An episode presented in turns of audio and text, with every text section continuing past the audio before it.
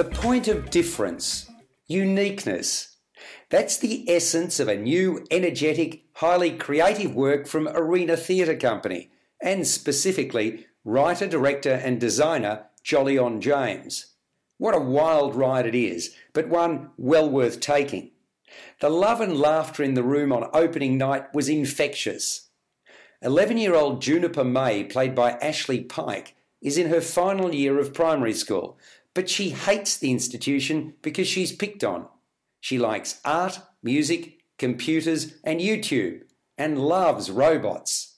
Mind you, she's called robot at school where she's perceived as distant and cold. Her worst moment is when she's presented with a truly horrible letter signed by all her classmates. They call her a total freak, say they wish she was never born, and tell her nobody wants her at the school. No wonder she doesn't want to go back there. Juniper, who has many nicknames coined by her artistic father, Phil McInnes, sees the world differently. She makes up words that are meaningful to her, writes most things down, and thinks it's cool there are words within words, like eat within breathe, us within music, and so on. Her dad has taught her to appreciate an amazing robot named Battletech from an 80s Japanese television series, of which there are only 10 episodes made. She spends countless hours playing with the contents of a recycle bin that she's befriended.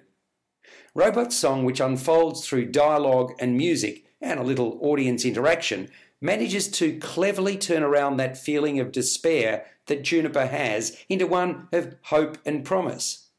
Without spoiling the surprise, part of that is achieved from Juniper's interaction with a whiteboard.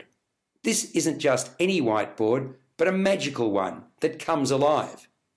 There's a lot that's animated, animatronic, and tactile about the show, and it benefits enormously as a result. A reveal near the end is a real eye opener, totally joyful, and represents a cherry on top of the cake. Robot Song plays on the wide eyed innocence that is encouraged as a child. In other words, letting your imagination soar. As a result, it's most family friendly. The three performers, who also include Joe Abbott on keyboard as Juniper's mum, pour their hearts into the work and really give of themselves to create the right atmosphere. From Pike's first appearance on stage, with lights blazing, that'll mean something if you see the production, she's no wallflower. She makes for a charismatic centrepiece. Both she and McInnes are accomplished singers, the latter in particular a very natural performer who has you believe that whatever his character creates or imagines is real. There are only two props on stage when we enter. There's a small pink doll's pram containing a green Frankenstein mask with big teeth.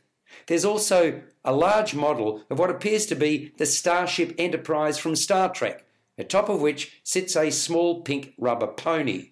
Creator Jolyon James was inspired to craft Robot Song after one of his two sons was diagnosed with autism.